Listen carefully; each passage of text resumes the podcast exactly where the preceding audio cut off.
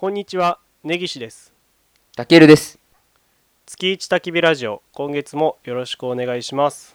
よろしくお願いします。はいということで第11回。はい。5月になりましたね。なりましたね。まあだいぶねなんか何があるのか俺はよく分かりませんが世間はだいぶ家にねお家にいるモードだと思いますので。そうだね。なんかなんかよくわかんないけどお家にみんないるらしい。世界中のね。しかも世界中のね。そうそう。世界中の人がなんかわかんないけど。だからねこうもしかしたら今回聞いてるくれる人が増えるかもしれないからね。そうだね。まあ今回も頑張っていきましょうと。はい。はい。ということなんですけどまあ早速なんですが、はい。あのなんか届いたんですよ。おうおうおう。とどうしたどうしたどうした？知らないよくわかんない郵便物が届きましてうちに。はいはいはいはい。なんかねキャノン、はい。キャノンから届キャノンから届いたよ何かが。あれそれマスクが入ってんじゃない中。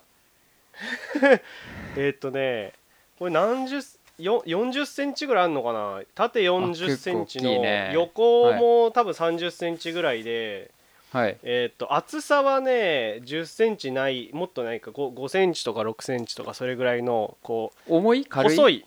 軽い軽い。めちゃくちゃ軽い。ああものがじゃああれだ。ピマスクピザかなこれ。マスクか。マスクとキャノンから？うん。届いじゃあねいいじゃたんですけどあそれ開けてみなよ。ああ開けてみますね。ちょっとじゃあちょっと待って。はい。はい、ということでね今はい。あのとりあえず箱のビニールテープだけ切って持ってきたので、今から開けます、はい。もうねあ開け方は本当ねピザみたいにねピザをパカッと開けるみたいに今から開けますよ。はいよ。あこれは？何？キャノンオンラインフォトブックサービス。おう。フォトブックサービス？あら。あら？ネギちゃんそれ頼んだ覚えないの？あこれすごい。えー、飲んだ覚えないよ。ちょっと一回見てよ。どんなもんだか見して見して。すごい。フォトブック。へえあすごいすごい。これ本が届きました。わあすごい。おおあの月一キャンプっていうタイトルで2015から2017って表紙に入ってるはいはい本が本が届きました。おお素晴らしい。これは中もじゃあぜひ。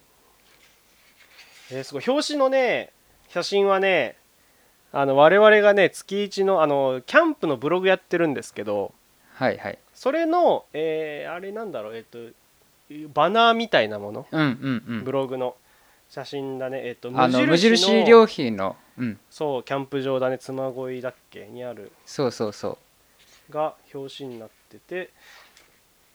あーすごいすごいすごい。えー、我々がキャンプに初めて行ったのはって文章付きで文章付きで写真が入ってる。そうです。はいということでネギちゃん誕生日おめでとうございます。あーありがとうございます。すげえ私からはプレゼントはえー撮りために撮りためたキャンプの写真を2015年から2017年までのキャンプの毎回の記録をすべてフォトブックにして送ってみました。へえうわすごい。ありがとで結構写真もまあちゃんと一眼で撮ったやつだけを選んですごくいい紙にキャノンの印刷してくれるっていうんでそれを選んでみてちゃんとした。ちゃくちゃいい紙だねこれ。でしょ？でしょ？でしょ？光沢紙の結構いいやつで、だしこのね写真のこの継ぎ目あのうん。2ページに分かわ分かれて見開きあまあまあ見開きで写真載ったりしてるんですけどこのねなんていうのこの、えー谷間の部分っていうのページとページのこの間の。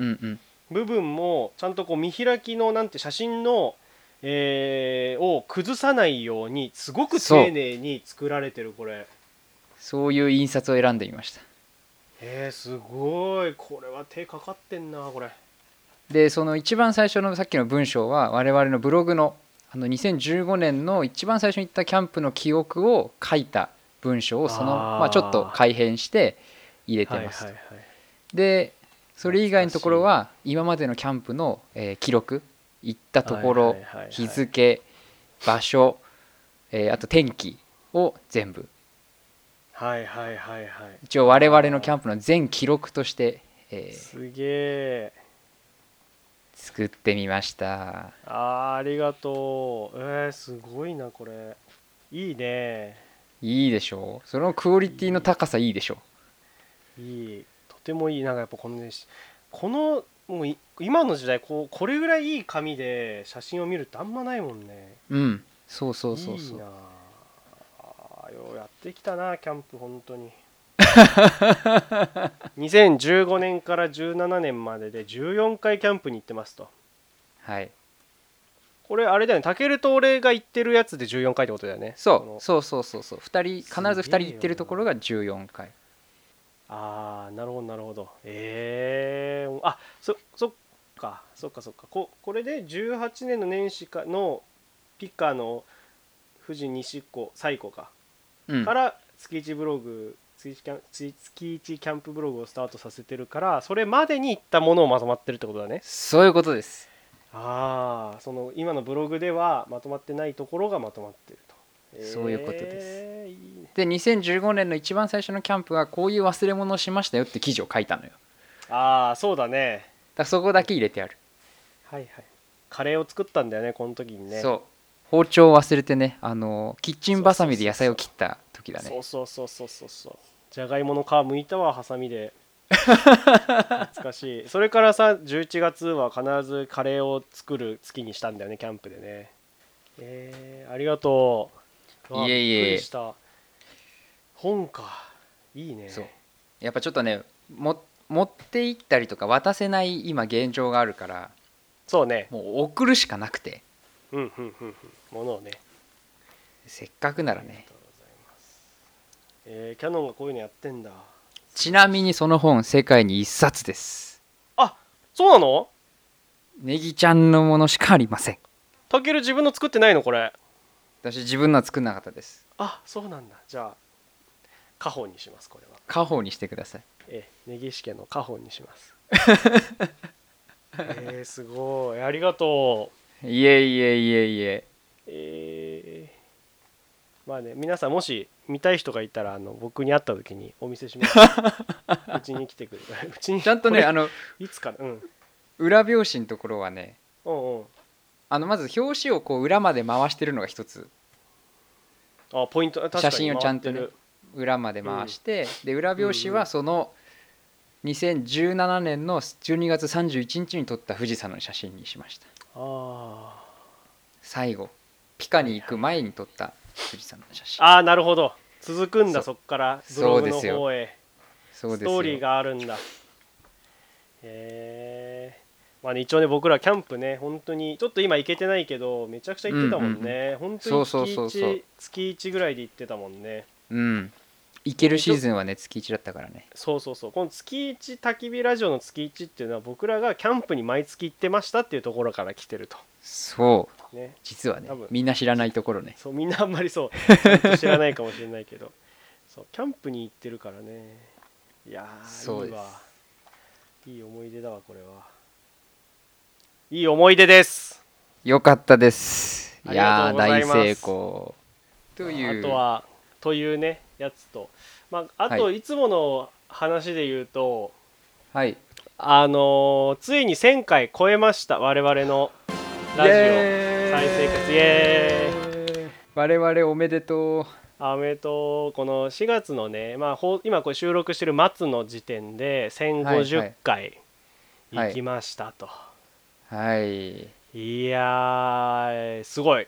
来たね。着々と重ねて。ね。本当だよねだから10回、えーとまあ、平均100回ぐらい回してるってことだよね再生をね、えーそうだね。10, は10は投稿して1000超えたので。そうそうそうそうう。ん、とか、まあね、前回のあの第10回はい。の配信の時はちょっと試してあのなんだっけ予告編作ったんですよ僕。あそうだね。そうインスタとかでは見てもらえると。あであと,、えっと僕ら公式でやっと,、えっとえっと月一焚き火ラジオのインスタグラムを始めましたと。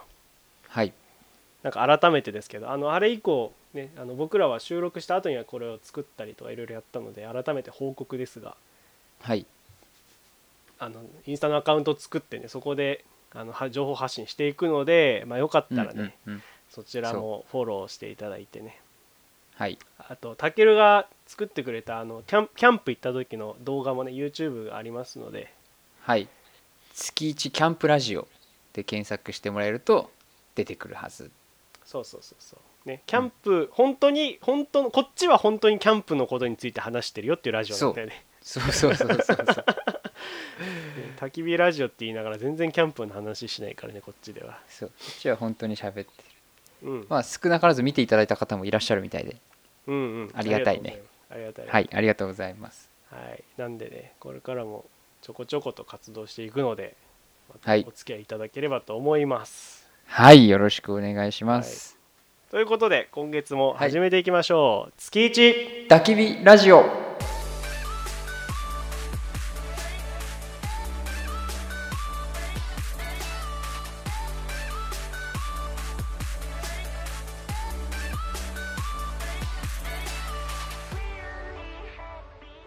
改めましてこんにちは根岸です。たけるです。この番組はキャンプ好きのネギとタケルの2人が運営しています。キャンプ場で隣のサイトから漏れ聞こえてくるような何でもないおしゃべりをあえて電波に乗せて発信する次世代アウトドアラジオです。この番組は Spotify と Podcast で毎月1日に配信を行っています。配信を気に入っていただいた方はぜひチャンネルフォローお願いしますまたウェブサイトにはお便りフォームを設置しています。感想などいただけるととても嬉しいです。月一焚き火ラジオと検索してみてください。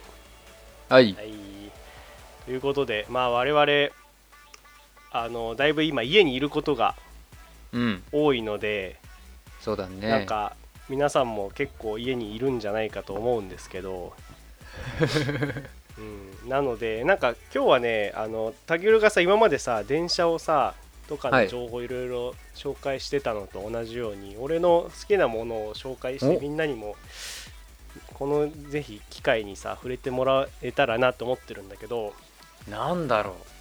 それがねラジオなんですよ。あ。もう東大元暮らしもいいとこだね。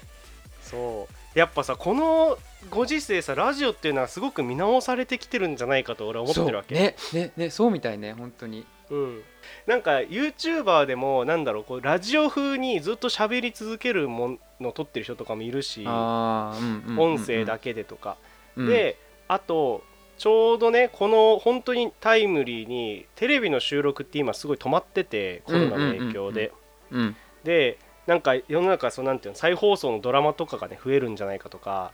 はいあのはい。はい今俺よく NHK ずっとつけてるんだけどテレビ家で、うんうん NHK の朝の番組もなんかね半分ぐらいはもう再放送してるのよ朝一ああそうだね。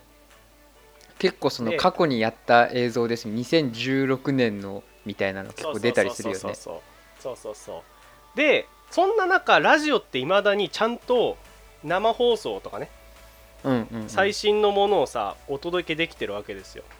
はいはい。実はラジオ業界っていうのは。うん。で例えばその喋ってるパーソナリティの間にアクリル板を置いてね。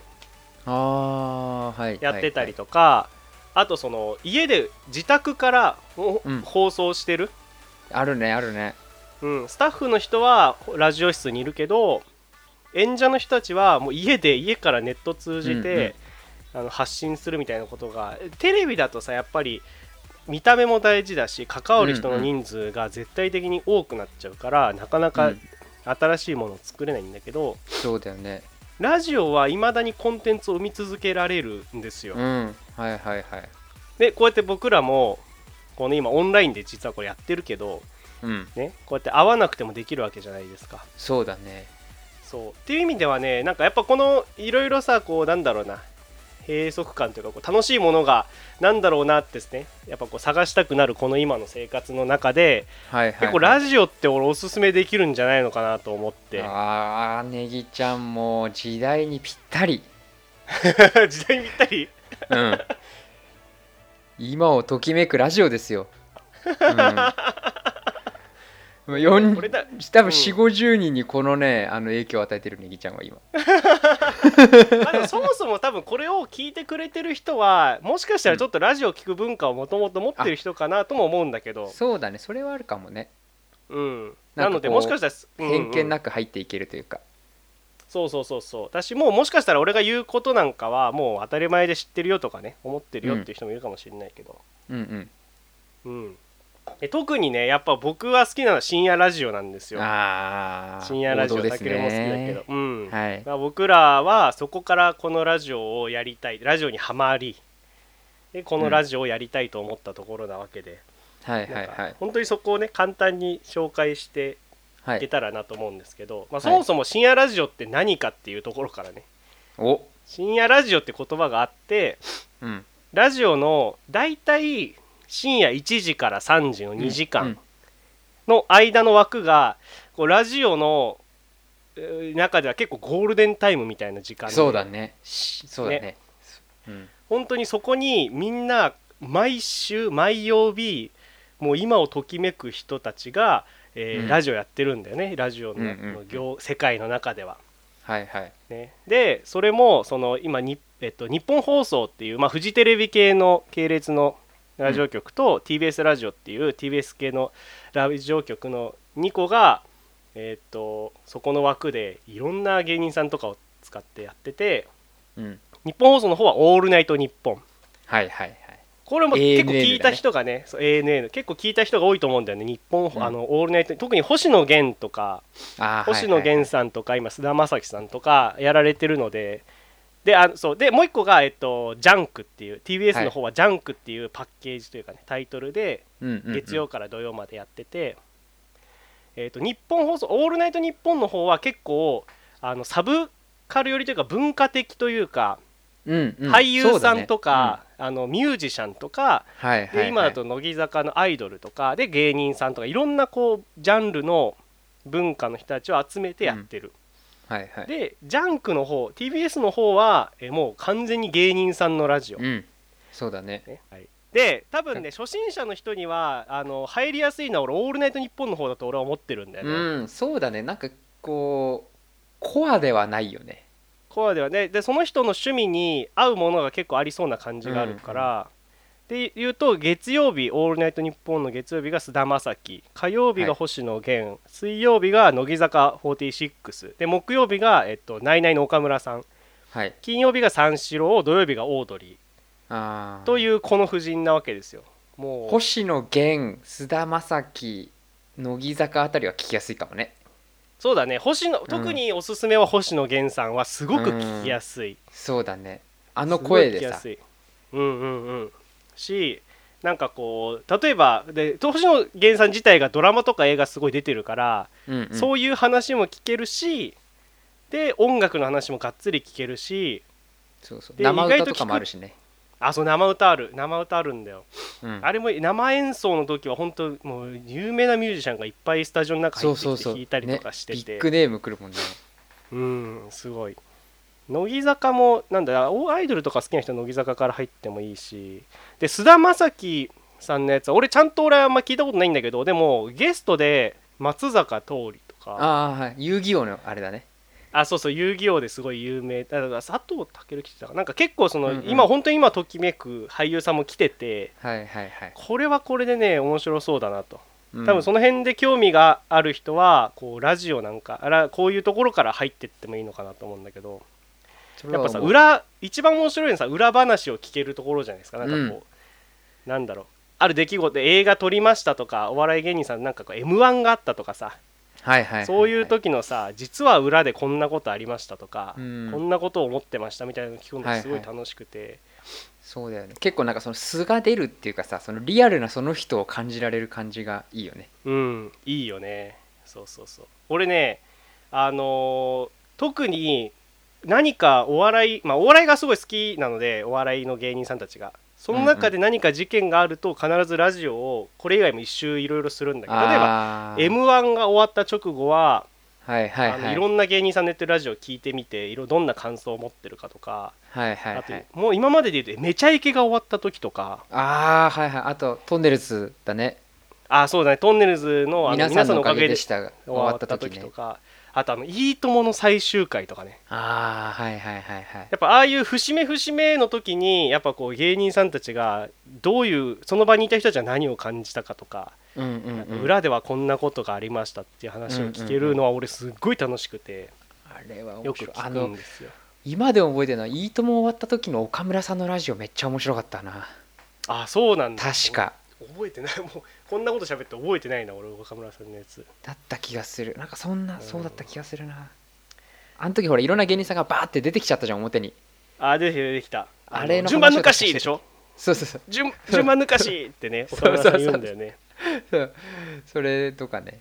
という感じで俺日本はとても聞きやすい。でその中でまあ俺らが好き我々が好きなのは土曜日のオードリー。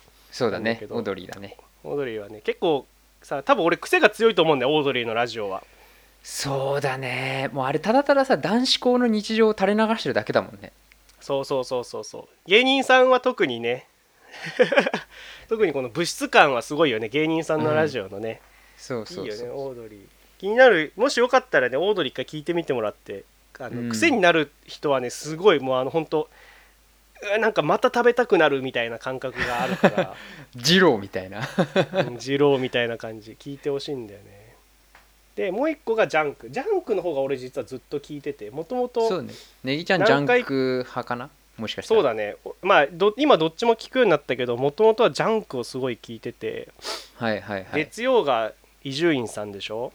はい。伊集院光。で火曜が爆笑問題。水曜が、えー、と南海キャンディーズ山里亮山里亮太。で、はい。木曜がおぎやはぎ。で金曜がバナナマン。土曜が、えっとエレキコミックとあとラーメンズの片桐さんの3人のエレあ方ーそうか。エレ方か。はい。うん。これの中で、まあ、おすすめは金聞きやすいのは金曜のバナナマン。あバナナムーンがすごくうん聞きやすい、な。うんとても聞きやすい。あの話してる内容も結構大体ご飯の話とか 何食べたとかさそんな話ばっかでなんだろう本当にゆるいずーっとおじさんたちのトークしてるんだけど結構それが面白いのと、個人的には一番好きなのは伊集院さんの話とあとねエレカタっていう土曜日のやつがねあんまりねあのジャンク界ではそんなにこうまだ人気で言うとねすごいこう、うんうん。ちょっと低いんだけどでも俺はね、うん。すごく好きでエレカタが。エレ方はさオールナイトでいうとちょっとオードリー感はあるよねそのあーそうあるある。よりというかさ。マニアックマニアック。ちょっとねやっぱねひく卑屈というと言い方が変だけどやっぱこうなんだろうな。このやっぱできない自分たちというかね。はいはいはい。トップにじゃない僕たちっていうのをちゃんと受け入れてそれを笑いにすっごい消化できるね、すげえ人たちなんだよ、うんうんうん。この人たちは。確かに。で素人のその人間のね持ってる弱さみたいなのをちゃんと笑いにできるからこう、うん。リスナーとのねあなんか掛け合いがすげえ面白くて。はいはいはい。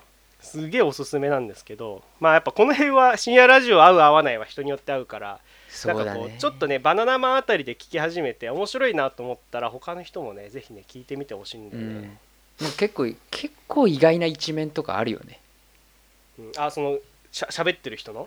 そうそうそうそうそうそう。うん。ラジオをあの聞くとうん。分かることみたいなのオードリーのラジオを最初聞いた時は俺若林さんこんな喋るんだって思ったしああはいはいはい。結構みんなが思いやすい感想かもしれないけど。最近でもさオード若林さんはさ MC とかやるようになったからさなんか多少その表な人な感じはあるけどでもあんなにねこうガツガツ喋るっていうのはちょっとびっくりするよねそうそうそうそう。やっぱ司会の人って思われてるところは強いし今、うん。オードリーの若林さんでで、うん。俺が聞き始めた本当34年前はまだそんなに MC やってない時期だったから、うんうん。本当になんか春日の横にいるあの人見知り芸人あそうそうそう人見知りのイ芸人メージだったのが、いやこんな毒をまき散らかす人なのかと。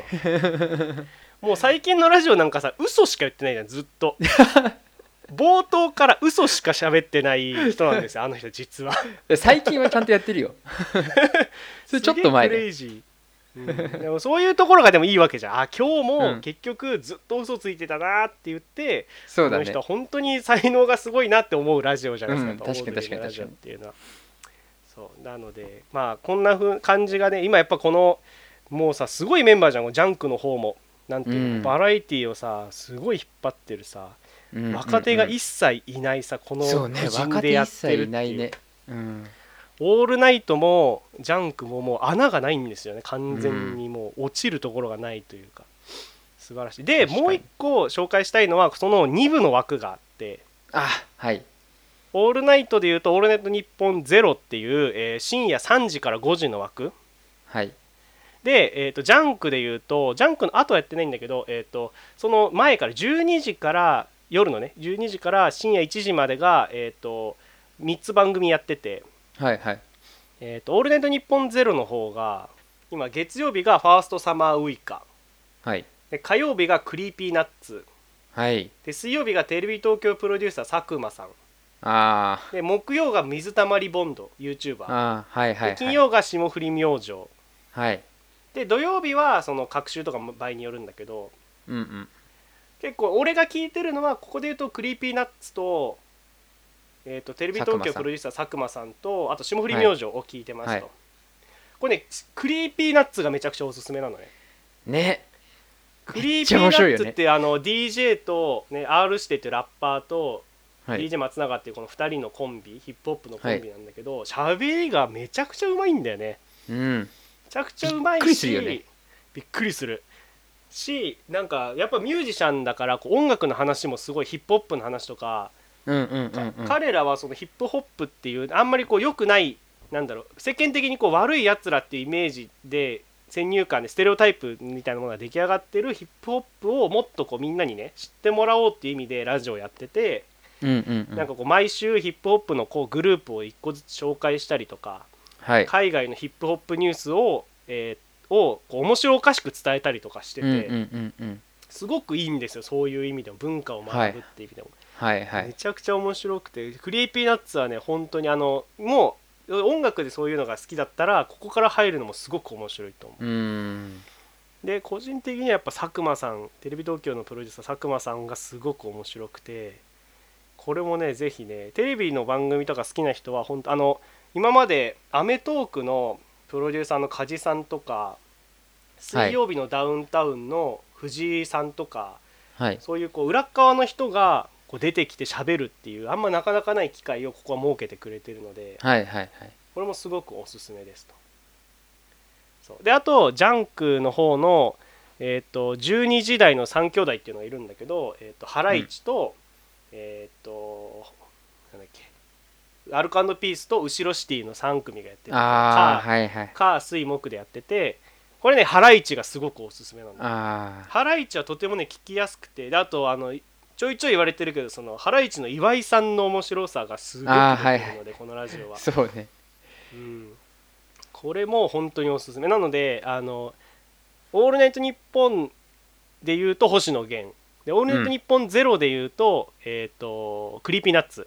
はいでジャンクで言うとバナナマンで、うん。えー、と3 12時の3兄弟で言うとハライチのまあ、うん。この辺がすごくこう聞きやすくて面白いはい。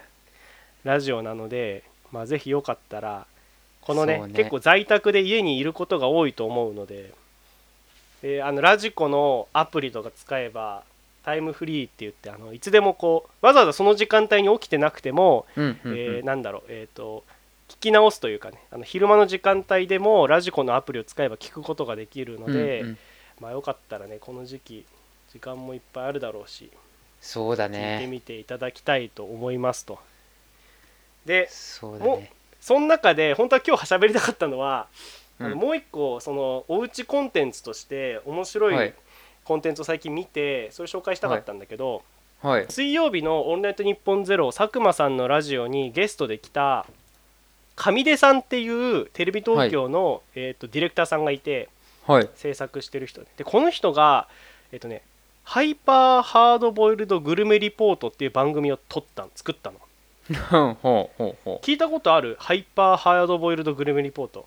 もうハイパーって言われたらハイパーメディアクリエイターしか出てこないよねそんなものをね凌駕するコンテンツなんですよこのハイパーハイドハードボイルドグルメリポートっていうのは。はいはいはい。まずこれそもそも今はネットフリックスで再放送版というかしあのもう見れますと。ほうほうほなんでぜひネットフリックス契約してる人は見てほしいんだけどううん。これねその人が出てきてまあいろいろこうそもそもこういう番組が話題になってたと。で、うん。上出さんがあそれもねいつだっけな？1年前なのかな？多分しゅあの放送してた時期は結構立ってる。んでそでその当時のどういうことをしてたかっていうのをいろいろ喋ってくれるんだけどなんかね一人で結構日本人がいないような危ない地域に行ってそこでその人たちのご飯を撮影させてくださいって言ってそれを撮るっていうドキュメンタリー番組なのね。はいはいはい。でこのなんだろう。その人たちの生活とか文化とうんか何を食べてるかっていうのすごく面白くて。へえそう。であとラジオ聞くとその取りに行ってる人のヤバさも伝わってくるんだけど 上出さんって人ね。で最初1話目がねリビリビエラ？えっ、と。リビエラはいいとこだよ。あリベリア。リベリアね。間違えた。うん。えっ、とアフリカかな？リベリアに行くんですよ最初。はいはいはい。でもう土のさ道路でさ市場ができててさそこ行くとなんかもうまあお魚とか野菜もいっぱい置いてあるんだけどうんうんうん。カタツムリとかもあるわけアフリカああやばいやばいやばい。で1匹いくらとか。で売ってるわけ。けでその中でなんかこうちゃんとこう包装された包まれてちゃんとパッキングされたなんかこう粉があってこれ何？って聞いたらトウモロコシの粉だって言うんだよ。はいはいはいはいはい。でよく見ると日本の国旗のマークがついててほそれあの支援物資としてリベリアに来てるんだけどそれが横流しされてるんだって。うええ横流しされてるあのトウモロコシの粉を使った離乳食なんだけどそれが普通に売られてるの、ええなんかあそんな世界あるんだってまず思うわけそれを見て。うんうんうんうん。でその後にそのな市場にいた人に声をかけてあるこう家族の食事を取らせてもらうんだけどはいはい。まずね、まあ、炭火とかで料理してるのよ彼らは。ガスがなくて、で、しかもその火起こしがねビニール袋でやるの。ビニール袋ってあのはあ。化学系のさもうはいはい。燃えやすいけどやっぱさやばい煙出るじゃん。ビニール燃やすと、うん。それで火起こしをして、ええ。でで魚をなんかこう素揚げしたものとね素揚げしたものと、あとなんか玉ねぎとか唐辛子とかトマトとかを混ぜたものを炒めてそれにこうぶち込むんだけどうん。なんかなんとなくさこ今言った喋った料理だけはそんな、ま、悪くないじゃん。た魚、うんね。揚げた魚と玉ねぎ唐辛子トマトでそれとトウモロさっきのトウモロコシの離乳食。うんこれをおやお湯でちょっと溶かしてコーンポタージュ風にしてはいはいはい。一緒に添えて食べるみたいな。うんうんうん。ものを食べてるわけ。あで、はい。こんなものを現地の人たちは普段食べてるんだってまず見れる。はい。でその後話を聞くとその家族ねお母さんと子供34人いるんだけどお父さんがいないのよ、うんでお父さんどうしたの？って聞くとあのエボラ熱で死んじゃったっていうのね。ええああ流行ったねちょっエボラと前に。そうそうそうエボラ出血熱っていうのが流行した国であのリベリアっていうのは,、いいい。うんうんうん。であれってなんか致死率がね90%ぐらいって言われてるんだって。あでもうすごい大量の人が亡くなってるのよエボラ出血熱で、あ、うん、でその家族はそのお父さんが唯一残したそのなんていうの商店うん。を切り盛りしてそれでどうにか生活をしてると。はいはいはい。だからそのエボラ熱でそう父を失った家族っていうのはこう横流しされた日本の離乳食で腹を満たしてるっていう現状があったりとかハードボイルドでしょ、ー、うん、でその後にじゃあエボラ熱致死率90%なんだけど生き残った人は何を食べてるのかっていう話になりうんそっから実際にその市場の近くにい生き残った女の子がいてはいはい。10%の子。10%の人がいるのよ、そこに。はいはいはい。で話を聞きに行くわけ。そうするとおばあさんと2人で暮らしててあおばさんだおばさんと2人で暮らしててうんうん。で話を聞くとそのもう本当に自分以外おおばあちゃんから家族妹までみんな死んじゃったんだってエボラ熱ではいはいはいはい。で私だけ生き残ったと。で身寄りがを探しておばさんのところに転がり込んで食べさせてもらってると。はい。でその日はなんかオクラとこう魚をなんか煮込んだような料理を食べたんだけど、それはそれで美味しそうだし、食べてるところはこう、ね美味しそうなんだけどなんかそれが聞くと毎日食べられるわけではないんだって。ややっぱそのおばさんの方も急に来た女のなんて一人のそのなんていうの？親戚が来てその子に毎日そんなこう贅沢っていうか、ね、毎日ご飯を与えられるようなほど裕福でもなくてそのおばさんも。うんうんうんうん。っていう中住んでると暮らしてると。はいはいはいはい。いやすげえ生き方世界っていうのがあるんだなっていうのが知れるんですよその番組で。ビビっちゃうね。ビビるでしょ。うん。これがねここまではハードボイルド飯なんですよ、はいはいはい。ここまではこはい。まだハイパーハードボイルド飯ではないわけ。ああそうなの？そうなこ十分ハイパーだったけどね。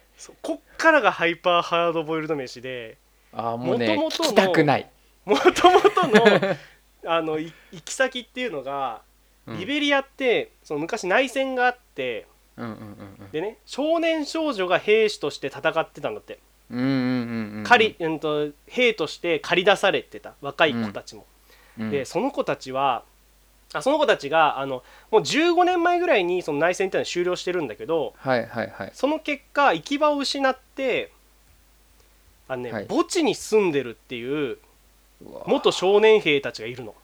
はい。でそ 墓地に行くとなんかこう墓地のね門のところに23人その少年って言っても15年前の少年だから、まあ、20代とか20代後半ぐらいの人たちが何人かいて、うんでなんかもうカメラとか向けてるともう怒ってくるわけよ「何やってんだお前」みたいな「何撮ってんだよ」ってくるわけ、はいはいはい。やばいやばいやばいカメラ隠してみたいな。でそこから交渉を始めて、ね、そうするとなんかそのだんだんあじゃあこいつ入れてもいいよっていうやつとあ、墓地を取りたいっていうみんなみんなの生活を取りたいんだって言ってもちろん行くんだけど、うんうん。それをあいいよいいよ入れてやろうよってやつといやダメだこんなよそこの入れんなってやつのちょっとこう、はい。ささ一悶着が始まるの目の前で。もうそこで内戦状態になっちゃうわけねちょっとした。ちょっともうあら小競り合いが起きてでそれをきっかけに、その墓地にねななんか何100人ぐらい兵士が住んでるんだけど元兵士が。ええ。それがみんなね、わらわら集まってきてもうほん。とちょっとね小規模ななんていうの騒ぎになっちゃうのよそれがちょっと怖いなそれこれねこれこ俺こんだけ喋ってるのってなんでかっていうとこれいくら喋ってもこの凄さ伝わらないんですよ。動画で見ない限り、これねぜひ見てほしいんだけどこれ途中でカメラマンっていうかその撮ってるディレクター一人で行くんだよこれ一人で日本人が単身で乗り込んでるんだけど そこに。めちゃくちゃだな。その時点でもうハイパーだよ。ハイパー そうなんだよ。本当にめちゃくちゃなのこの人。上出さんって人は。でカメラね途中で撮られたりするの一回。バッて。え？なんか「お前ほらなんかあれ見ろよ」って一瞬視線をずらされてカメラバーって撮られてうん。で周りが「おい返してやれよおい!」みたいなうわーわーってなって一回カメラ戻るみたいな。すご怖いのよ。すごいのよ。そんなところに結局入ることになりはいはいはい。その入ること許されで中入ってくんだけど、うん。なんかね本当にみんな墓地で寝るんだって、えー。お墓の棺が置いてあってうん。あの、うん、四角いねあの日本みたいな骨壺とかじゃなくてこうほんと棺桶みたいなやつミあのミイラとかが入るような、ああいうのがいっぱいこう置いて横たわってる。うん。で蓋はもちろん取り外されててコンクリートもちょっとボロボロになってるんだけどその中でみんな寝泊まりとかをするんだって。えなんかねす ちょ本当言葉をね失うぐらいすごい事態。でその中で一人あの女の人がいて20俺らと同い年ぐらいの女性がいて、はい。はいその人となんかちょっとこう友好的にその人がだいぶこうフレンドリーだったから喋ってて、はいはいはい。で今何仕事何してるのって聞くと私娼婦をしてると。あでじゃあご飯は何食べるのって言ったら、い、や今日その娼婦の仕事に出て行ってお金稼げたらそれで食べるわ。じゃあ見せてもらっていいですかって話になるわけ。あうおー。やばいなすごいで彼女紹介してくれてるるんだよあなたは。彼女は18歳から10年間ぐらいもうずっとその仕事をしてると、はいはいはい。でもうそれがもう日常なんだって。うんうんうん。ついていくと本当にあの街灯が全くないうん。真っ暗な50メーターぐらいの、本当ただただの土の道があるんだけどうんうんで目の前にその脇にちょっとこう小屋がねなんかこうマンションボロい団地みたいなのがいっぱい立ってるような道に行くんだけど、街の中にね。そこがいわゆるその娼婦の、ま、ストリートみたいな場所で。ああはいはいはい。でその男の人もそういうのを求めていくしで女の人も来るしみたいな。でカメラマンのディレクターはずっとそれを遠くから撮っててうん。で彼女が男の人に何人か話しかけてで途中でこうその客引きが成功してこうその奥にある小屋の群衆のところに消えていって30分後ぐらいに帰ってくるの。はいはいはい。で私お金これでゲットできたわって言ってじゃあご飯食べ行きましょうっつって食堂に行ってうん。大盛りのライスを食べるの。ライスだけ。ええライスだけなんだ。山盛りのライス。なんかとにかく米が食いたかったとへでそれを撮影してるとその女の子が気遣ってくれたのかなんかカレーも頼んでくれてじゃがいもの葉っぱといろんなスパイス混ぜたあのカレーが出てくるんだよね。うんうん。でそれを食べててそれはねすごくね美味しそうに見えるの。そのうん。全てのかん状況を映像で見た上でそのカレーを見ると何かこうなんだろうやっぱこうさ食べるってさ生きるっていうことでもあってさ。なんそう。どんなにこうなんだろうな苦しい状況でも食べてる時ってやっぱ人って幸せな状態でさ、うんうん。なんかそれがね見えるんですよその映像から。なん一瞬ああ美味しそうに食べんなみたいな。ーなんか安心感みたいなのかな。そうそうその瞬間その空間だけはねはいはいはい。他がどうであろうともで食べてるところを通りでその女の子がね食べるって言ってね差し出してくれるのそのえその日稼いだお金でありつけた食事をディレクターやっぱそのフレンドリーな関係が築けてたのかえうん。くれるのよ。で一口食べてあうまいうまいっていうことしてるんだけどなんかこうちょっとねすげえグッとくるんだよねその見ててね、うーんうんうん。そして彼女はそれでまた墓地へその後帰っていくんだけど、うんうわこれがハイパーハードボイルドグルメリポートなんですよ。ーいやーちょっと見たいけど見たくないねそれね。そうそうそうそうそうそうそうそうそう。そう本当に。なんかこれ以上進めるのはでもなんだろう。目を背けるのもどうなんだろうというかさ、ややっぱこうどんな生活をしてる人がいるのかっていうのはとても気になるし、うん。うん。痛いって思うんだよね。これねすっげえ面白かった。でこれねあの本当ここんだけ喋ってもやっぱり全然喋りきれてないしやっぱ映像見る時のインパクト強いから、あとこれ残りどんなのがあるかをお伝え最後にねこうお伝えするとはい。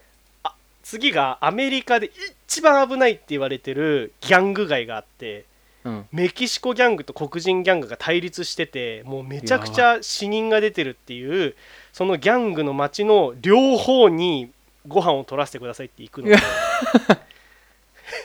やば。あとロシアであの、麻薬密売をしてるアパートに入ってそこで何を食べてるかっていうのを撮るのともう目の前で 目の前でここからは入らないでねって言ってそのやり取りしてるところは映さずそこを管理してるえー人たちが何を食べてるかっていうのとえあとねシベリアにあるシベリアイエスって言われてるカルト教団があるんだけどえうんうんうん。なんかね集落ほんとシベリアの真ん外れの方の町で自分たちの何十人かの集落を形成してるカルト教団があってはい。そこに行ってどんなご飯を食べてるか。うおーほーいすごいなそれはあと最後は東欧東欧の、えー、と不法に国境を越えようとしてる人たちのご飯うおーすごいこれはやっぱどれを見てもやっぱそのご飯を通して彼らの生活をね見ることができるんですけど。ご飯なくても立派なドキュメンタリーだよね。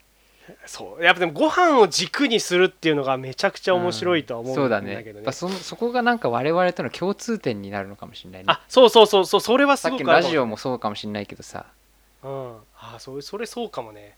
うん、なんかちょっとこう親近感が湧くんだろうなそうそうそう。あのあ全然違うもの食べてるんだ。こういうものが主食なんだっていう時もあるしこんな過酷な状況だけど、食べてるものはハンバーガーだったりとかもするし、ね。あ同じもの食ってるみたいな。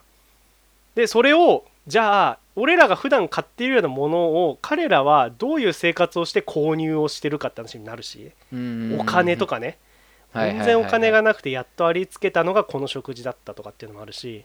うんなんかこうもうねダメージを受けますこの番組は見ると。ダメージを受け紹介してくれてるくれるんだよこんな時に。でもね引きつけられる本当に。あでおすすめなのはまあどっちか先でもいいんだけど佐久間さんがそのラジオをその上出さんって人とと収録したのがあって、うんうん。それもぜひね一緒に見てほしい聞いてほしいんだよね。うんうんうん。やっぱ作った側の人から見たほ裏側の話というかねうん。なんかこう上出さんが言うその自分が危険な目に遭わないための参加条っていうのがあったりとか。あそれは聞きたいね。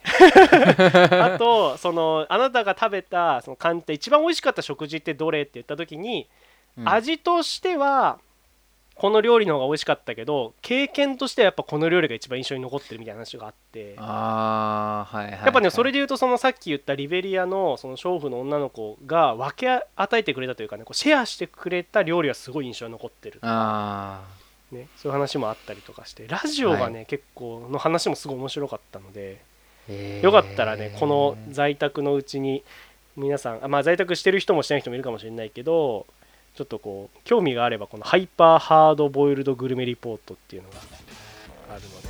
ネットフリックスだっけ？ネットフリックスネットフリックスはい。でも見れますんで、よかったら見てみてください。はい。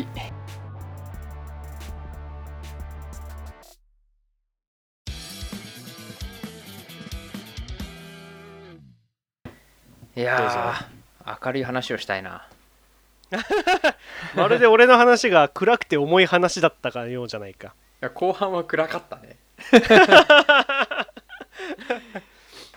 あの家にいてやることないじゃん。そんなに。うんうんうんうん。まあネギちゃんもさっきいろいろ紹介してくれたけどさ。俺はあのネットショッピングにちょっと走っちゃってて。走りました。危険だよね。ネットショッピングは危険だよ。危険なんだよ。でまあまず一つね一個。うん簡単にちょっと買ったものを一つだけちょっと紹介したくてうん。無印良品のうん。体にフィットするソファーっていうのを買ったんですよ。うーん。体にわかりますかね？別名人をダメにするあー。やつです。人をダメにするやつだ。買ってしまったんですよ。あのビーズクッションね。あーでっかいビーズクッションでしょ？そう買っちゃったの。それはであれってさ、うん。あの無印に行くとみんな欲しいって思うじゃんまずは。思う思う思う。でもさ結構買わないじゃん。買わないね。あんまりこう家に行ってさ見たことないでしょ。あ確かに。持ってる人はあんま見たことないかもしでしょ？で思い切って買っちゃったの。れないでさなんで買ったかっていうとうちのそのテレビのある部屋のうん。スペースがちょっと中途半端ではいはいはいはいソファーは置けないの、そうだね。ソファーはなかったねタケルの家はね。そう。だけどこの体にフィットするソファーだったらうん。動簡単に動かせるしはいはいはいはい、1個でいろんな役割ができるからって言ってテレビ見るのに使おうと思って買ったの。うんうんうんうん。したらさいいのよあれ。ああいいの？うん。いいの？いやでもいいんだけどちょっとね、あのタターゲットした方がよくて少し。そのなんつうんだろうな。あのいいと思う人って多分ちょっと狭いと思うんだあれ。うーんふんふん。では使い方が限定されるとかそういうことなのかな。そうそうそうそう。まず一つはね結構場所取るんだよね。そう。でもソファーを置くよりはスペースは取らないから、まあ多少ちょっと余裕があるスペースに置くのがちょうどいいかなって思ううーん。なんかずっと同じ場所には置いてられないとかそういうことなのかな？その固定させらあれない。うんとねうちはずっと同じ場所に置いてあるんだけど、うん。でもやっぱねちょっとねクッション自体が、まあ、ああの体にフィットするソファー自体がすごく、まあ、ある程度大きいのとうんうん。やっぱその周りに多少空間がないとその足を伸ばす場所がなかったりとかするから。ああはいはいはいはい。あれだけじゃないんだそうねやっぱこのパッと見そうそうそうそうそそうのクッションだけじゃないんだそう。だから誰にでもおすすめできるってもんじゃないからなんか中途半端に部屋にスペースがある人には結構おすすめしたいな。そう。で読書もできてテレビも見れて昼寝もできるからもうすごいのよ。ああいいね。昼寝できるんだ昼寝できる。まあちょっと多少ねわ技が必要だけど昼寝は、技があるんですかうん。技が、足を伸ばす位置とか姿勢とかね。そうね。なんか腰がね大丈夫かなっていうのはよく言われてるよねそれネットで見るとね、ちゃんとしたねこう椅子っぽくも使えるのよ。あの向きがあってあれって。なんだっけ硬い面とか柔らかい面とかあるんだっけ？あそうそうそう硬い面と柔らかい面があってうん。硬い面を背中にすると結構こう椅子っぽく使えるから。あそうなんだ。そうそうそう、えー。だからあれあのーちょっとねいいなって思った人は結構ね真剣に考えてもいいと思う。ーん。この家にいることが多いご時世。そう。そう。でまあ無印の話はどうでもよくて実はこのインターネットショップでもう一つ見てるのがあの、はいはい。ヤフオクなのね、あヤフオク。うん、こか。使うあんま使わないねヤフオクでヤフオクは何で見るかっていうと、うん趣味系の出品が多いの。で例えばミニカーとか、うんうん。えー鉄道模型とか、うんうんうんうん。ラジコンとかそういうのの出品がやっぱメルカリとかラックマとかよりも圧倒的に多い。あそうなんだ。その圧倒的に多い。その世界でいうとヤフオクがメインメインストリームにあるんだ。そう。メインストリームだね。で買えるものは多少安く買えるっていう印象、俺さあの引っ越しをしたって言ったんだけうど、んうん。引っ越しして車を手放したわけよ。はいはいはいはい。そうですね。車好き今のたけるくんがね車のない生活になっちゃったんだよね。そう。でも結構苦しんでたんだよね最初は 特に。乗れないことにね。そう。これがこう共感がどれぐらいしてもらえるか分かんないけど乗れないことは辛いことなんでしょやっぱり。分かってる。あの共感ゼロなのは分かってるんだけど あの車に乗れないことがやっぱ車に乗るだけで俺はもう嬉しいんですよ、うん。幸せなの。そうだね。たけるをそれをねたけるらしめてるもんねそれはね。そう。それをポッと取っちゃったもんだから行き場がなくてどうしようって思ってたんだよ。はいはいはい。で引っ越した後に、まあ、ちょっとこっちの辺りであの、まあ、ちょっと出かけ近所に出かけた時にうんうん。近所にうん。ラジコン屋さんを見つけてしまったんだよね。おうおうおうおうおう見つけちゃった。ラジコンのサーキットを見つけたの。運転できる場所。コース。あらあらラジコンコースですよ。あらあら。それ本当ですか？それは本当に見つけちゃったんですか？それは。いや本当にね見つけちゃったの。探したんじゃないんですか？あ違う違う違う。あこれはね本当。本当なんですね。あれそう。あると思ってなくてうん。行ったらうん。サーキットって書いてあってうん。ええと思って見てみたらうん。本当にラジコンのコースがあって。ああそれじゃあ嬉しかった見つけた時は嬉しかった。近いって思ったね。いいね。幸せだねそんなが近いって瞬間っていうのはね。そう。でなんかこんな場所にって場所にあったの俺の中では。うんうん。どうせ大したことないんだろうなと思ったらうん。結構充実してて。うんうんうん。そのコースがねもう3種類ぐらい。34種類ある。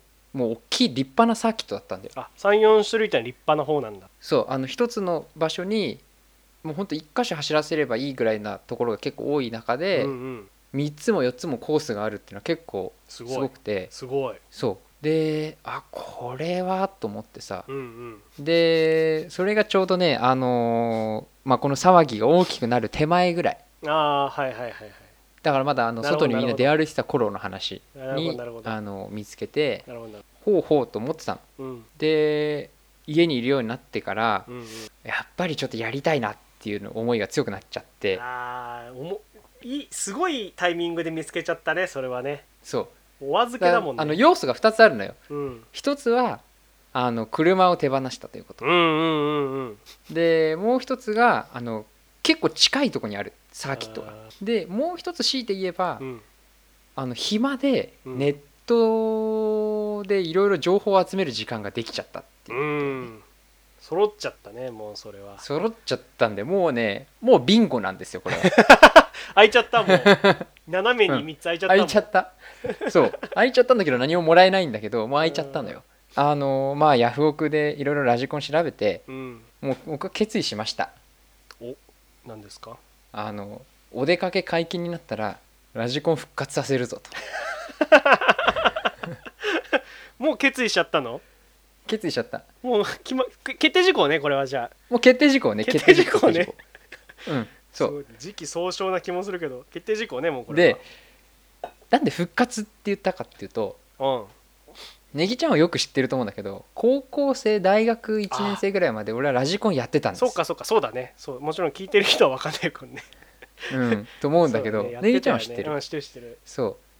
でその頃が俺にとってのラジコンピークだったんでうんうんうんうんまあネギちゃんは知ってるけど高校な高校の部室の中にコース作ったりしてたから、うん。作ってたね。自分でもう一から作ってたもんね。一から作ったね。木集めてそうそう。あのカーペット買ってきてそうそう。コース作ってた。みんなが想像する作ると違う。なんかこうさ積み木みたいにさただただ地面にさレーンをこう作ってとかじゃないもんね。もう土台から土台から作ってたもんね。カーペットの布でね。このちゃんとこう食い込みやすいのか分かんないけどこの走りやすい地面ですよね。ちゃんと作ってたラもんねジコンのコースははねカーペットなんだけどそう、ん。とかマットを敷くんだけどそうちゃんと作って。ちゃんと作ってたもんね。やそう。だあの頃ぐらいからまあラジコンがこう結構うんうんうんうん。一番やってた頃でその頃はあの、ヤフーでブログやってて、うん。それこそ近所にあったサーキットとかにも何軒も行ってたのよ。うんうんうん月に1回ぐらい。うんうん。でそのブログで同じサーキットに行ってる人に声かけて始めたばっかりなんですけど教えてくださいみたいな感じで声かけてあで現地でこうその人に会って教えてもらったりとかそれこそねその人たちにとってみればなんかある程度、まあ、こういうわまあ当時若い高校生ぐらいの子が自分でお小遣い貯めてラジコン買ってサーキットに遊びに来てくれるっていうのはうん。もう結構珍しい存在だったみたいでそうなんかお父さんに連れられて子供っていうのは結構いるんだけどそのうん。うん一人で来るっていうのはかなり珍しいみたいで結構ね可愛がってもらったのよ当時。なんかいろんなものくれたりとかなんかラジコンのこう調調子見てくれたりとかやっぱ当時のさ10年前のなんていうのブログとかの立ち位置とやっぱこの18歳とか17歳の年齢を考えると結構アクティブにやってたよねたけるはそれはね。やってたやってた、ね。ななんでだか分かんないけど結構やってたね。すげえよな。声かけて言ったんでしょう。そうそういもんね普通だったらやっぱね高校生からそういうのって。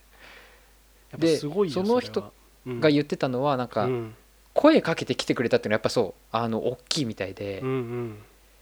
なんかその人もなんかコメントとかをそういう子からもらえると思ってなかったから、うんうんうん。なんか仲間内で楽しむためのなんか情報交換の場としてブログを使ってたからなんかそうじゃなくて、うんうん。なんか新しくこう始めてなんか一生懸命やってる子がこう声かけてくれるなんて思ってくれなかったからみたいな感じでもうすごい本当によくしてくれいてやすげえよな本当にそそうそう。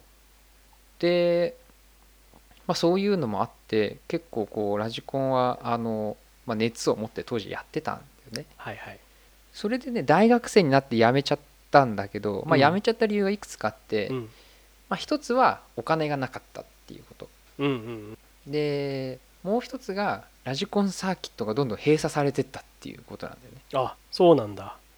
当時当時。で、まあ、お金がなかったっていうのはやっぱその当時ミニカーとか鉄道模型とかも買っててうん。ちょっとそのミニカーにこう熱が移ってったんだよね。えっ、とそうか。えっ、とラジコンミニカーね。違うんだもんねそれぞれね。そう。そう。違う違う違う違う。動くのと動く。そこの説明か？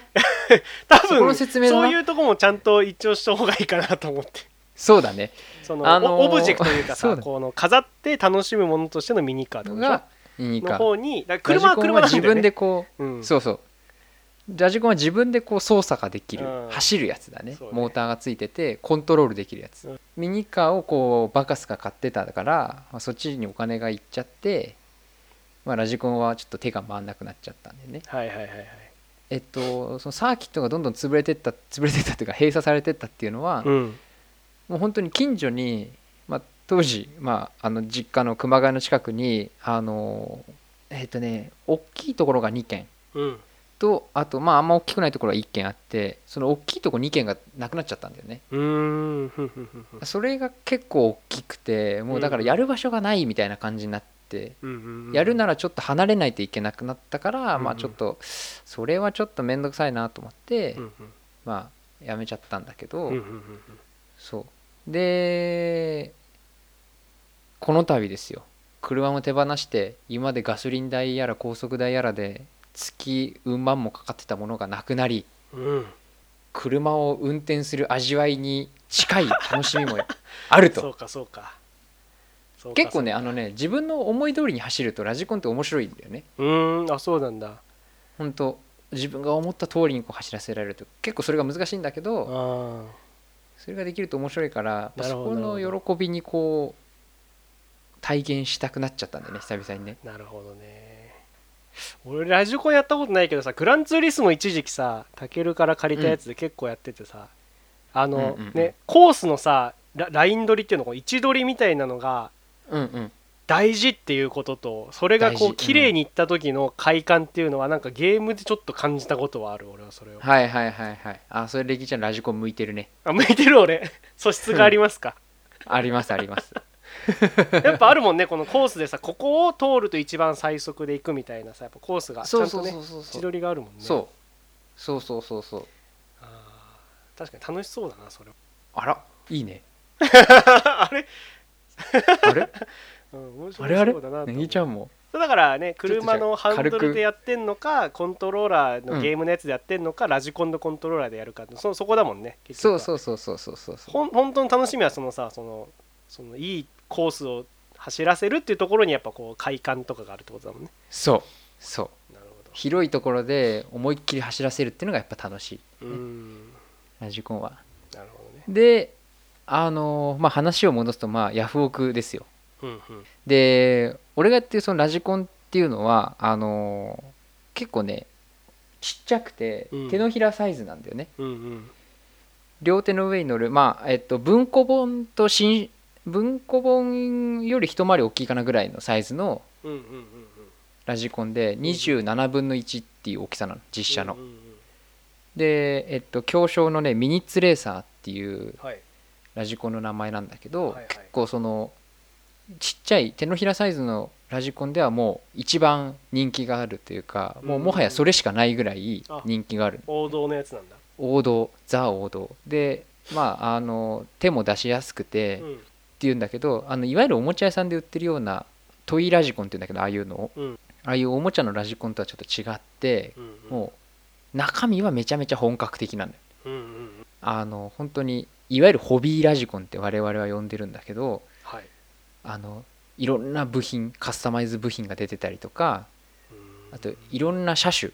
うん。もう本当日本から世界中の自動車メーカーの車種のモデルがあの再現されてるでラジコンって大き大きな構成要素は3つあって、うん。まあ、1つはコントローラうん。ー手で操作するやつ。うん。でもう1つは、えっと、車側の走る部分。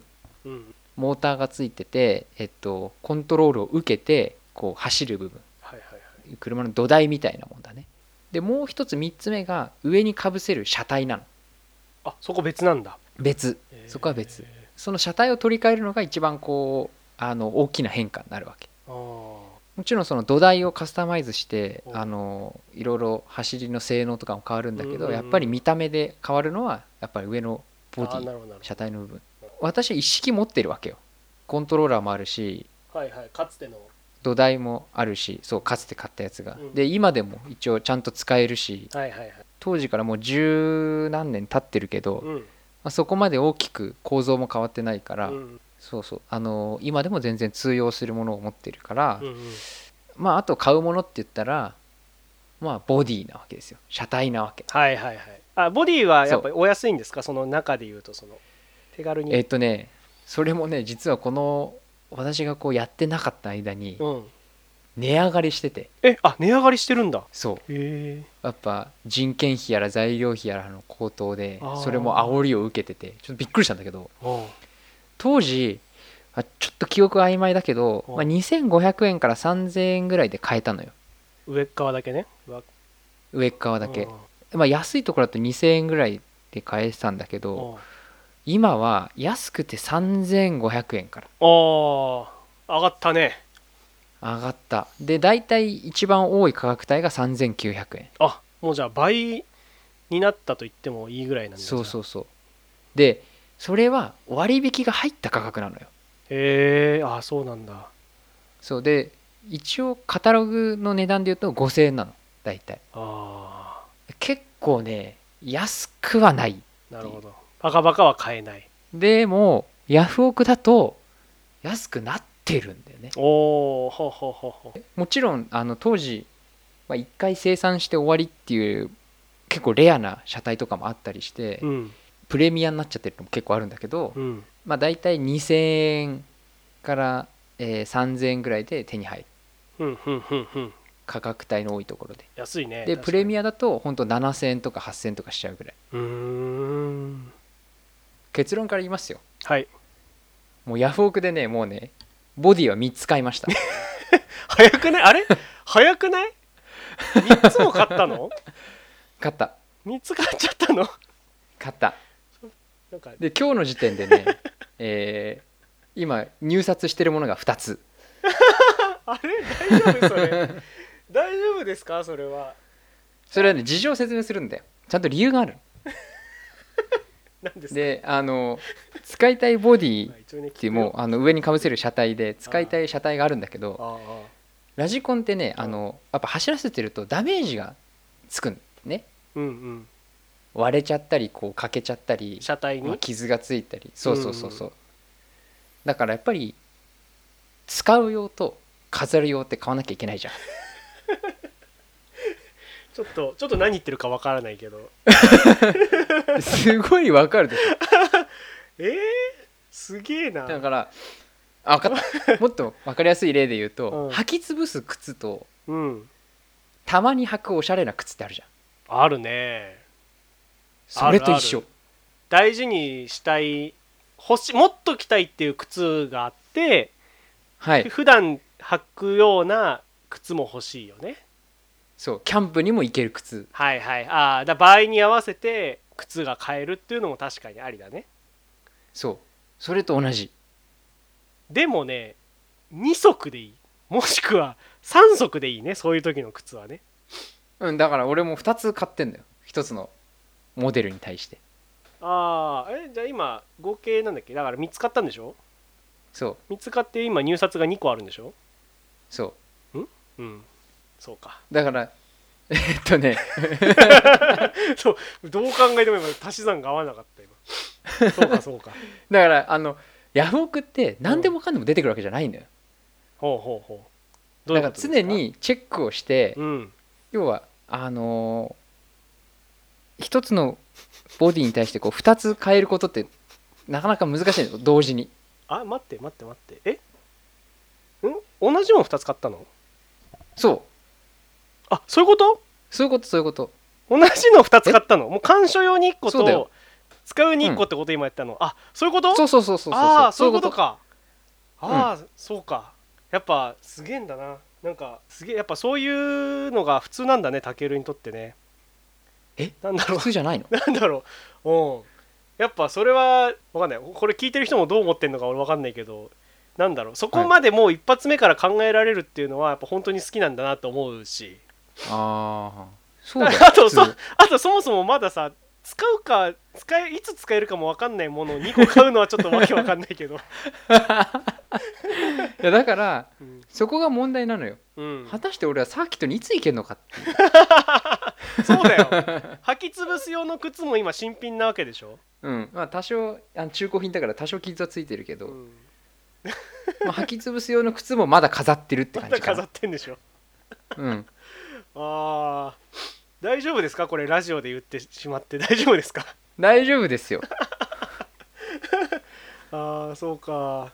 まあでもいいんじゃない？好きなものにさお金かけるのは俺は全然いいと思うので。でも全然いいと思うけどね。もうそろそろね買うものがなくなってきたの。ああはいはいはいはい。欲しいものは。だから今もう入札してるぐらいで大体終わりかななるほどなるほど。それが買えれば終わり。買えなければまだ戦いは続いていくっていう感じ あーでもいいね。新しい趣味だねじゃあ。そうだからあのこうまあ結局言いたかったことは何かっていうとうん。今後ラジオの車ゾーン車の話をするゾーンの中にラジコンってジャンルも追加になりましたよっていうお知らせなの。そういうお知らせですねこれは。そう今回はお知らせです。ラジコンの項目が1個増えますよっていうお知らせですね。そうそうそう。そうそうそうそう。で、えー同じ車体のものを2個買いましたよってお知らせですね。それは違う。あ 違うの？そういう話それは楽しみ方として普通こうですよっていう。ああなるほそう。どなるほど。だからあの皆さん覚悟してラジコンの話が来てラジコンかとか思わないでねっていうあのを伝えたいね。あなるほど。じゃあ皆さん、うん。ぜひラジコンの話をお楽しみにと。誰も待ってないな。俺は好きなんだけどね。俺は聞いてて。あそう。俺結構なんか燃料の話とかさ前なんか気になって聞いたことあると思う確か。はいはい。なんか中がどうなってんのかだから要はさミニ四駆を想像するわけ僕ら素人からしたら。まず最初に、うんうんうんうん。うん。でやっぱ違うわけじゃないですかそれとはもちろん、うんうん。どれぐらいさその部品の細かさとかさ機能面が変わるのかと。いや、うん。コントロ例えばさコントローラーの種類でさ性能変わったりすんの？その。ああもう全然違うあーそうだね。でそれを多分さ受信する方のさ機械にのパーツによってもまた変わってくんのかなとか思うしさ、うん。違う違う違う。要はゲームのさプロゲーマーとかのそもそうだけど要はその反応速度とかさうんうんうん、ねの方も関わってくるのかなとかさ。そう。ラジコンは処理速度って言うけど、まあ、パソコンとかと一緒で。処理速度って言うんだ。言う言う。これはだから僕は楽しいですよこれは。やっぱりこれニッチすぎて どうだか分かんないけど俺は楽しいですとにかく。でもねさっきねぎちゃんあのやっぱラジオとかあのネットフリックスの話でやっぱその身近さうん。どれだけ自分と身近かっていうの大事って言ったじゃん。ああしんなんか共感できる場所というかね。共感できる、あうんそれは大事だよね。のラジコンはあの電池で動くっていうところやっぱみんな共感できるんじゃないかな。電池っていうことに共感できないかちっちゃすぎないその共感ポイントがわあで電池ってなるわけみんなが。電池そうか電池使ってるのか。いやーこれは面白そうって思ってもらうってことでしょ？そうそうそうそう。なかなか。やっぱ電池を入り口にしてみんなもラジコンの沼に入ってきてほしい。なかなか険しい道のりだなそれは。険しいな。電池から入るのかまず。まあぜひあの一回あのラネギちゃんには一回あのサーキットに連れてってみたいね。ああ見てみたいやってるところ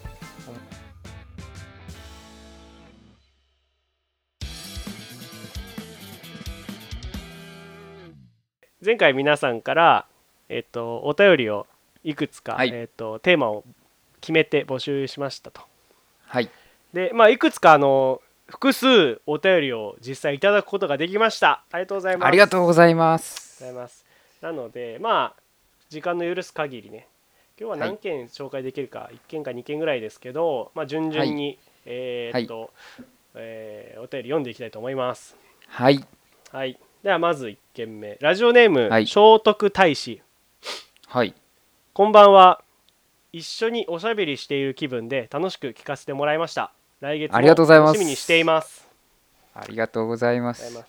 えーテーマには沿ってないんですがお二人のおすすめの映画はありますか、えー自粛中に楽しめる作品があれば教えてください。ということで、はいまあ、僕はちょっとぼ、まあ、これ喋るけど冒頭ね、あのーえーハイパーハードボイルドグルメリポート。あれは、えー、とテレビ番組なので、まあ、30分はい1本ぐらいなので、うんまあ、そういうのもぜひあるんですが、まあ、おすすめの映画の方もねここではい。なんかいろいろ喋れればいいなと思うんですけどはいはい。どうですか？たけるはなんかおすすめの映画ってたけるがさ好きな映画ってなんかあんの？この人生でさ見た中で面白かったっていう映画。そもそもね俺映画まずあんま見ないんだよねああそう映画館に行かないってこと？映画館に行かないし本当に見ないのよ映画を。今ほらね、まあ、ネットフリもそうだしアマゾンプライムとかでもさ、簡単に見れんじゃん。やってる。うん。それも全然普段で見ないの？そう飛行機に乗ったら見るぐらいなんだよね映画のイメージって。あそうなんだ。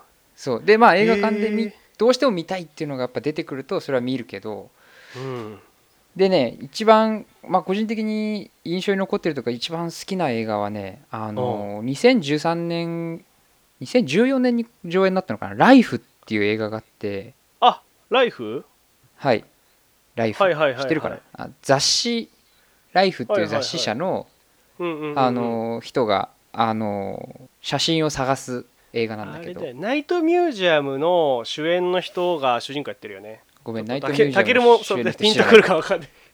もし聞いてる人はもしかしたらナイトミュージアムやられてるあの人が主演ねそうえっとねベン・スティラーっていう人らしいんだけどね、はいはいはいはい。そう。でその映画はえっとね友達が絶対好きだと思うからって言って勧めてくれてはい見たんだけはいはいど、でね、はいはい。それもね確かね飛行機の中だったの。えっとああはいはいはいはい。卒業旅行に一人でヨーロッパに行ってうん。その帰りのあの JAL の中で見たんだよね。確か。でえっと、まあ、3週間海外にいてまあうん。これから就職だっていう時で結構いい映画に出会ったなと。うんうんうんうん。そうそう。あー確かにあの確かやっぱなんか真面目に生きてれば救われるじゃないけどになんかどういう見てくれてる人はいるっだていうかあのー雑誌が廃刊になっちゃうと。うんうん。でその表紙の写真のネガがあ届いた書類のな、そう届いた書類の中から欠けてて、はいはいはい。そのカメラマンの人をうん。探しに行くっていう、探しになんか世界中を回るみたいな世界中を話だったっけ？そうヒントから世界中を飛び回る。情熱とか魂みたいな。熱意とうんうん。かああいうの、そういうのがなんかすごいグッときて飛行機の中でボロボロ泣きながら見てたの覚えてるな。ああそうなんだ。飛行機の中のあれでボロボロ泣いたんだ、すごいね。本当に来たんだね。じゃあグッと来たんだね。いいね。そう。ちなみにその時ね行きの飛行機の中ではあの、うん。高倉健さんの「ポッポ屋」を見てて、ポッポやおうおうおう、うん、それもねボロボロ泣きながら見てた。ポッポ屋もちゃんと見たことないけどそんないいんだポッポ屋も。うん、ポッポ屋はね本を読んだことがあったからなんかもう結末分かっちゃってるから余計泣けた。はいはいはいはいはい。そうかそうか。そう。まああのおすすめは「ライフ」えーライフびっくりマークなんだけど。うん。2013年の映画で。あとはね結構ねその、まあ、ドイツが好きだからドイツの歴史に絡む映画はあの見てる。そう。それどタケルっぽくていいよね。なんか、うん。それの中でおすすめのやつないの？とかもしくはタケルがタケルがこう印象的だった映画が何かっていうのを聞いてみたいんだけど。あーやっぱねあのー戦い系になっちゃうとなんかまあひ受け取り方人それぞれだから、まあ、ダンケルクとかさ、フューリーとか昔あったけど、まあ、あの辺はまあ見て、まあ、確かに面白かったんだけど、うんまあ、あとはヒトラー最後の12日間とかね。なんかあのヒトラーが最後最後ってあの最も後じゃなくて最もキーの方ね期末の期の方亡くなるあ直前の12日間を書いてるそうそうそうあれはね結構あのグッとくるというかなんか考えさせられるよね。へえそっかそっか。そう。まあドイツ歴史系だと個人的にはまあ帰ってきたヒトラー。あれはああはいはいはいはいはいはい。あれはね深い。深いというかなんだろうな。一つ思ったのはその当時第二次世界大戦とかあの、まあ、日本なりドイツなり戦争に向かってった時に、うん。今思うとなんでだよって思うことたくさんあるじゃん。なんであんなヒトラーなんかにとかさうんうんうんん。思うことあるけどうんうん。なんかこういうふうにその方向に進んでってしまったんかもしれないっていうのをちょっと現代風にアレンジしてすごくうん。怖いある意味怖いというかまあエンターテインメントとして笑い笑いながら見れると同時にちょっと恐ろしさも感じるなんかモノマネみたいな話だよね確かねそうえっ、とねヒトラーがね復活しちゃうんだよ。ヒトラーが2010年代のドイツに蘇ったらっていうああイフのことを書く。そのストーリーなんだ。そう。じゃあ現代えっ、と映ってる街は現代なんだけどそこにヒトラーがいるってことでしょ？そうそうそうそうそう。であの当時のあの亡くなる瞬間のヒトラーが帰ってくるっていう。うーん。だからおじいちゃんになったとかじゃなくてもうその瞬間のヒトラーが帰ってくる個人的にはねぜひね最後エンディングまで見てほしいんだよ。エンディングのシーンがね結構俺はねうん。面白かったんだよね。そうなんいやちょじゃあ見見てみるわ俺今度。うん。これはあのまあエンターテインメントとしてもだしあのドイツの歴史のまあ一部分を現実世界でこう疑似体験できるっていうのでも面白かった。はい。ネギちゃんは何かある？さっきの映画で言うと。俺映画で俺ねマジでずっともうこの人生何回も見てるのはうん。あのマトリックスシリーズとボーンアイデンティティシリーズが大好きでああそれはよく見マトリックスのあの SF の感じすげえ好きなんで俺。あそうなの電脳世界とか。あの広角機動隊っていうアニメがあってね。ああはい。それも1990年ぐらいに公開されてどえっと、うん。アニメもやってめめちゃくちゃ人気なんだけど、それをおをインスパイア受けて作られたのが「マトリックスで」とかいうで俺はすごいそれがもう含め全部含めてすごい好きなのと、うんうんあとあのボーンアイデンティティみたいなスパイ映画やっぱ好きで。うんうんああはいはい。で特にこのなんかあれって主人公がもともと記憶喪失になるところから始まりうん。なんだけど主人公はもうアメリカ一のスパイとして、うん。えー訓練を受けたう後に記憶喪失になってるのねだから自分で気づかないんだけどめちゃくちゃ体術がうまかったりとかあのす急にふとこう嘘をつくためにというかねいろんな言語をパッて喋ったりしてあなんで俺今喋れたんだみたいなあところから始まりね、でそこからそのアメリカが仕掛けていた壮大なこの計画に巻き込まれていくみたいな話なんだけどすげえ好きなんだよね。よく見るのと、なので、まあ、もし見たことない人がいたら、まあ、特にねこの時期時間あると思うので見てほしいのとあとね最近で言うとあのネットフリックスのちょっと一回タゲルには軽く喋っちゃったんだけど「イカロス」っていう映画がすごい面白くて、ネットフリックスがアカデミー賞のドキュメンタリー部門で初めて賞を取ったっていう映画なんですよ。うんで主人公は、えっとアメリカの人でもともと趣味でロードバイクをやっていたと。で、うん。ロードバイクの大会に出てみてでそのトップの人たちのすごいこう力の差ね、えっとアマチュアなんだけどそのすごい力の差っていうのにこう愕然としたのと同時にうん。こうロードバイクの世界って結構昔からドーピングが結構蔓延してるうん。はい業はい。界で、でそのなんか検査をね昔ねアームストロングっていうめちゃくちゃ強いアメリカの選手がいたんだけどその人は7回 ,7 回連続ぐらい大会で優勝してるの本当オリンピックみたいなやつを。うんうんうん。あツール・ド・フランスか。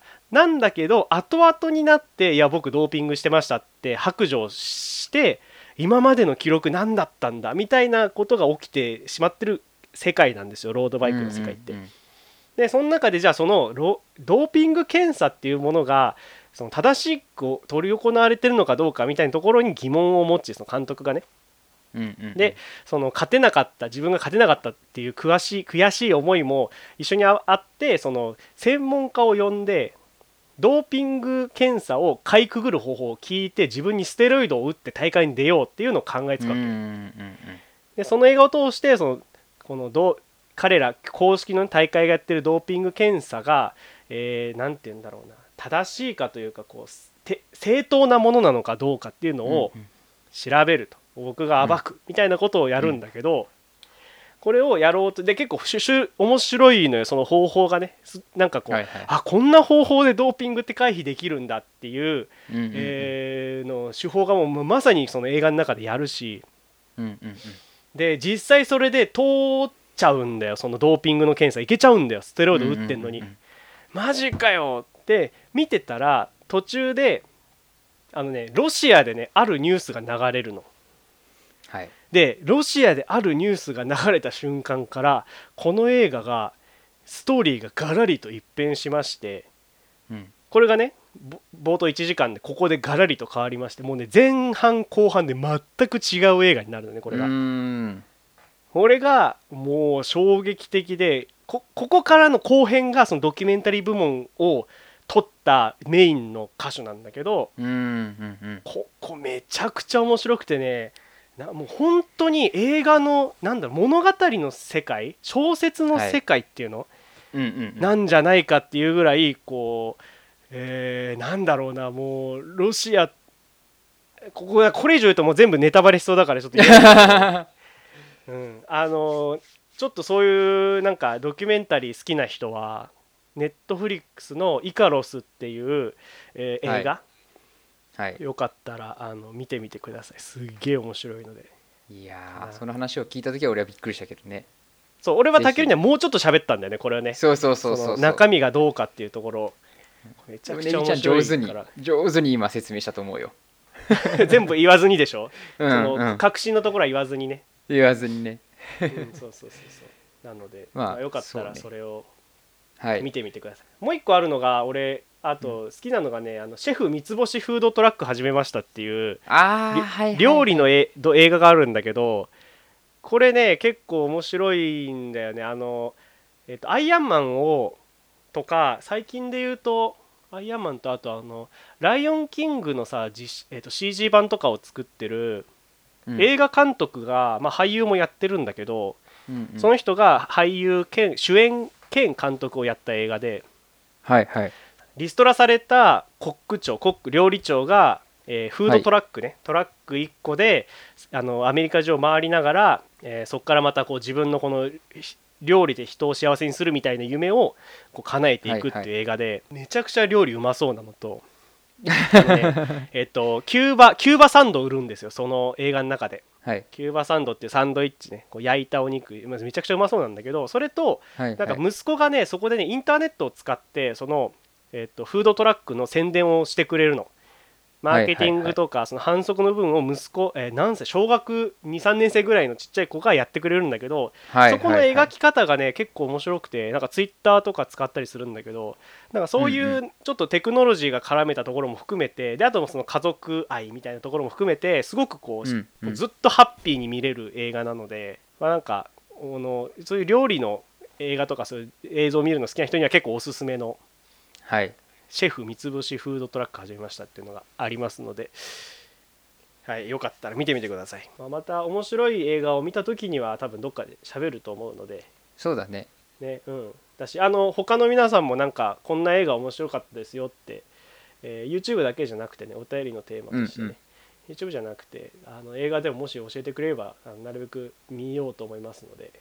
はい。よかったらお願いします。はいそう。で映画で一つ思い出したのがあのアプリでね、あのフィルマークスっていうアプリがあって。はいはいはいはいはいはい。それあの見た映画をこう記録できるというかこれを見ました、見てあの見たいとかっていうのをこう記録できるやつがあって、個人的には結構あのー重宝してるというか映画のことを聞いた時にちょっと一回調べてみるぐらいはそこでしたりしてるからまあよかったらそれで自分の見た映画とか記録しても面白いんじゃないかなと思うんで。ああなるほど。ログえ映画用のログアプリってことだよね。そうそうそうそうそうそう。そういうのも使ってみたらいいんじゃないかなと思います。ということで、えーお便りを引き続き募集したいと思います、はい。えーテーマはまず一つがえーたけるの、えー今月の鉄道、はい、うん。えー電車乗ってて気づいた。ちょっとね今電車乗りづらいかなと思うけどそうどどうですか？そうだね。なんか見てて思ういやーあのーもうあちこちでね電車も減便してたりとかねあのーはい。はいまあ明らかに電車見ても乗ってる人の数が減ってたりとかねあの外から見ててまあ乗れないよね。なかなかねまあまあもう少しねしてまた電車にねね。普通に乗れるようになったらでもいいしね。はい。まああとはあの近所でこういうまあ駅でこういう工夫してましたよとかでもいいしあの電車乗ったらあの全部の車両で窓が開いてましたとかでもいいし。はいはいはいはい。ぜひ。まあ、なんかねあればね。日本全国から情報をお待ちしておりますんで。はい。それともう一つがまあこのはい。YouTube とか、えーはい。映画のコンテンツとか、はい。えー何か面白いものありますかっていうので、はいえーとまあ、特にねこの自宅に結構いる方が多いと思うので、まあ、なんかうんうん今こんな映画とか見始めましたとかドラマ見始めましたみたいなのもあるととてもありがたいです。はいはい、でもう一つが、えっ、と、なんだっけ、お3万円あったら何しますかっていうやつでね。はいはいうん。これもなんか、ちょっとさ、あの、今10万円の話がさ、く国でね、国で10万円の話が出てるので、うんうんうん。なんか、そっちにしてみようかな。今ちょうど、皆さん今10万円給付されて何に使いますかっていうね。もしなんか、これっていうものが決まってる人がいたら、なんか聞いてみたいな、それを。そうだね。ぜひ。うん。うん。まあ、どっちでもね、まあ、とりあえず10万円何に使いますかにちょっと変えてみますけど、まあ、3万円でももしなんか思っ考えてるものがあればそれでも送っていただければと、はい、思います、はい。よろしくお願いします、はい。よろしくお願いします。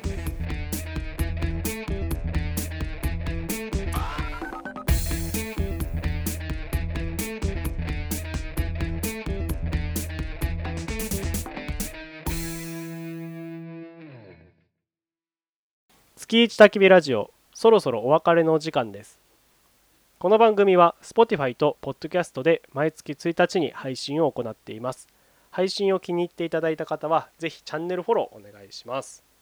またウェブサイトにはお便りフォームを設置しています。感想などいただけると嬉しいです。月一焚き火ラジオと検索してみてください。はい。はい。ということで、はい。第11回がもう1年が近づいてるねこれでね。そうだね。次回で12回目だもんね。12回目。いやー意外意外と早いねやっぱね。こうやってそうだね。時間が経っていくのはまあよく喋りましたな、毎よ月く喋りました。しこんな結構大変な状況でも続けてられてるしね。そうね。まあこれがやっぱラジオの強みだよね。強み強み本当に。なんかもともとねその違う理由があってさこうやってオンラインでさ収録するっていうことをどんどん進めてはいたんだけど、はいはいはいはい、ねまさかこんな風にしてなんだろうね。活用されるとは、そうだねうん、よかった。これねいきなりねまたリモートでやってくださいって言われて結構 困る困る話が多いからね。ええ。確かに。うん。どうですか？今日はハイパーハードボイルドグルメリポートの話しましたけどいかがでした？あれは。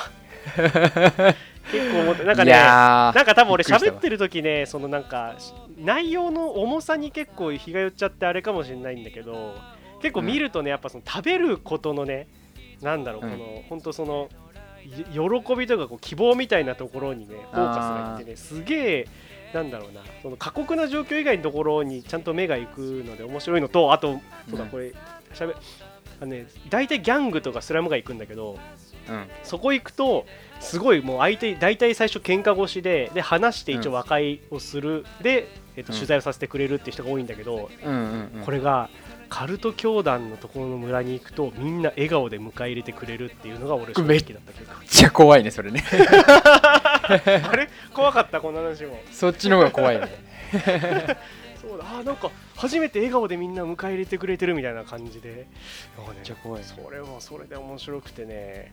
っていう話をしているうちにもうエンディングが来てしまったのでマジかよ。ぜひぜひネットフリックスで皆さんご覧ください。はいはい、ということで、月下きびラジオ、また次回もお会いしましょう。さようなら。さようなら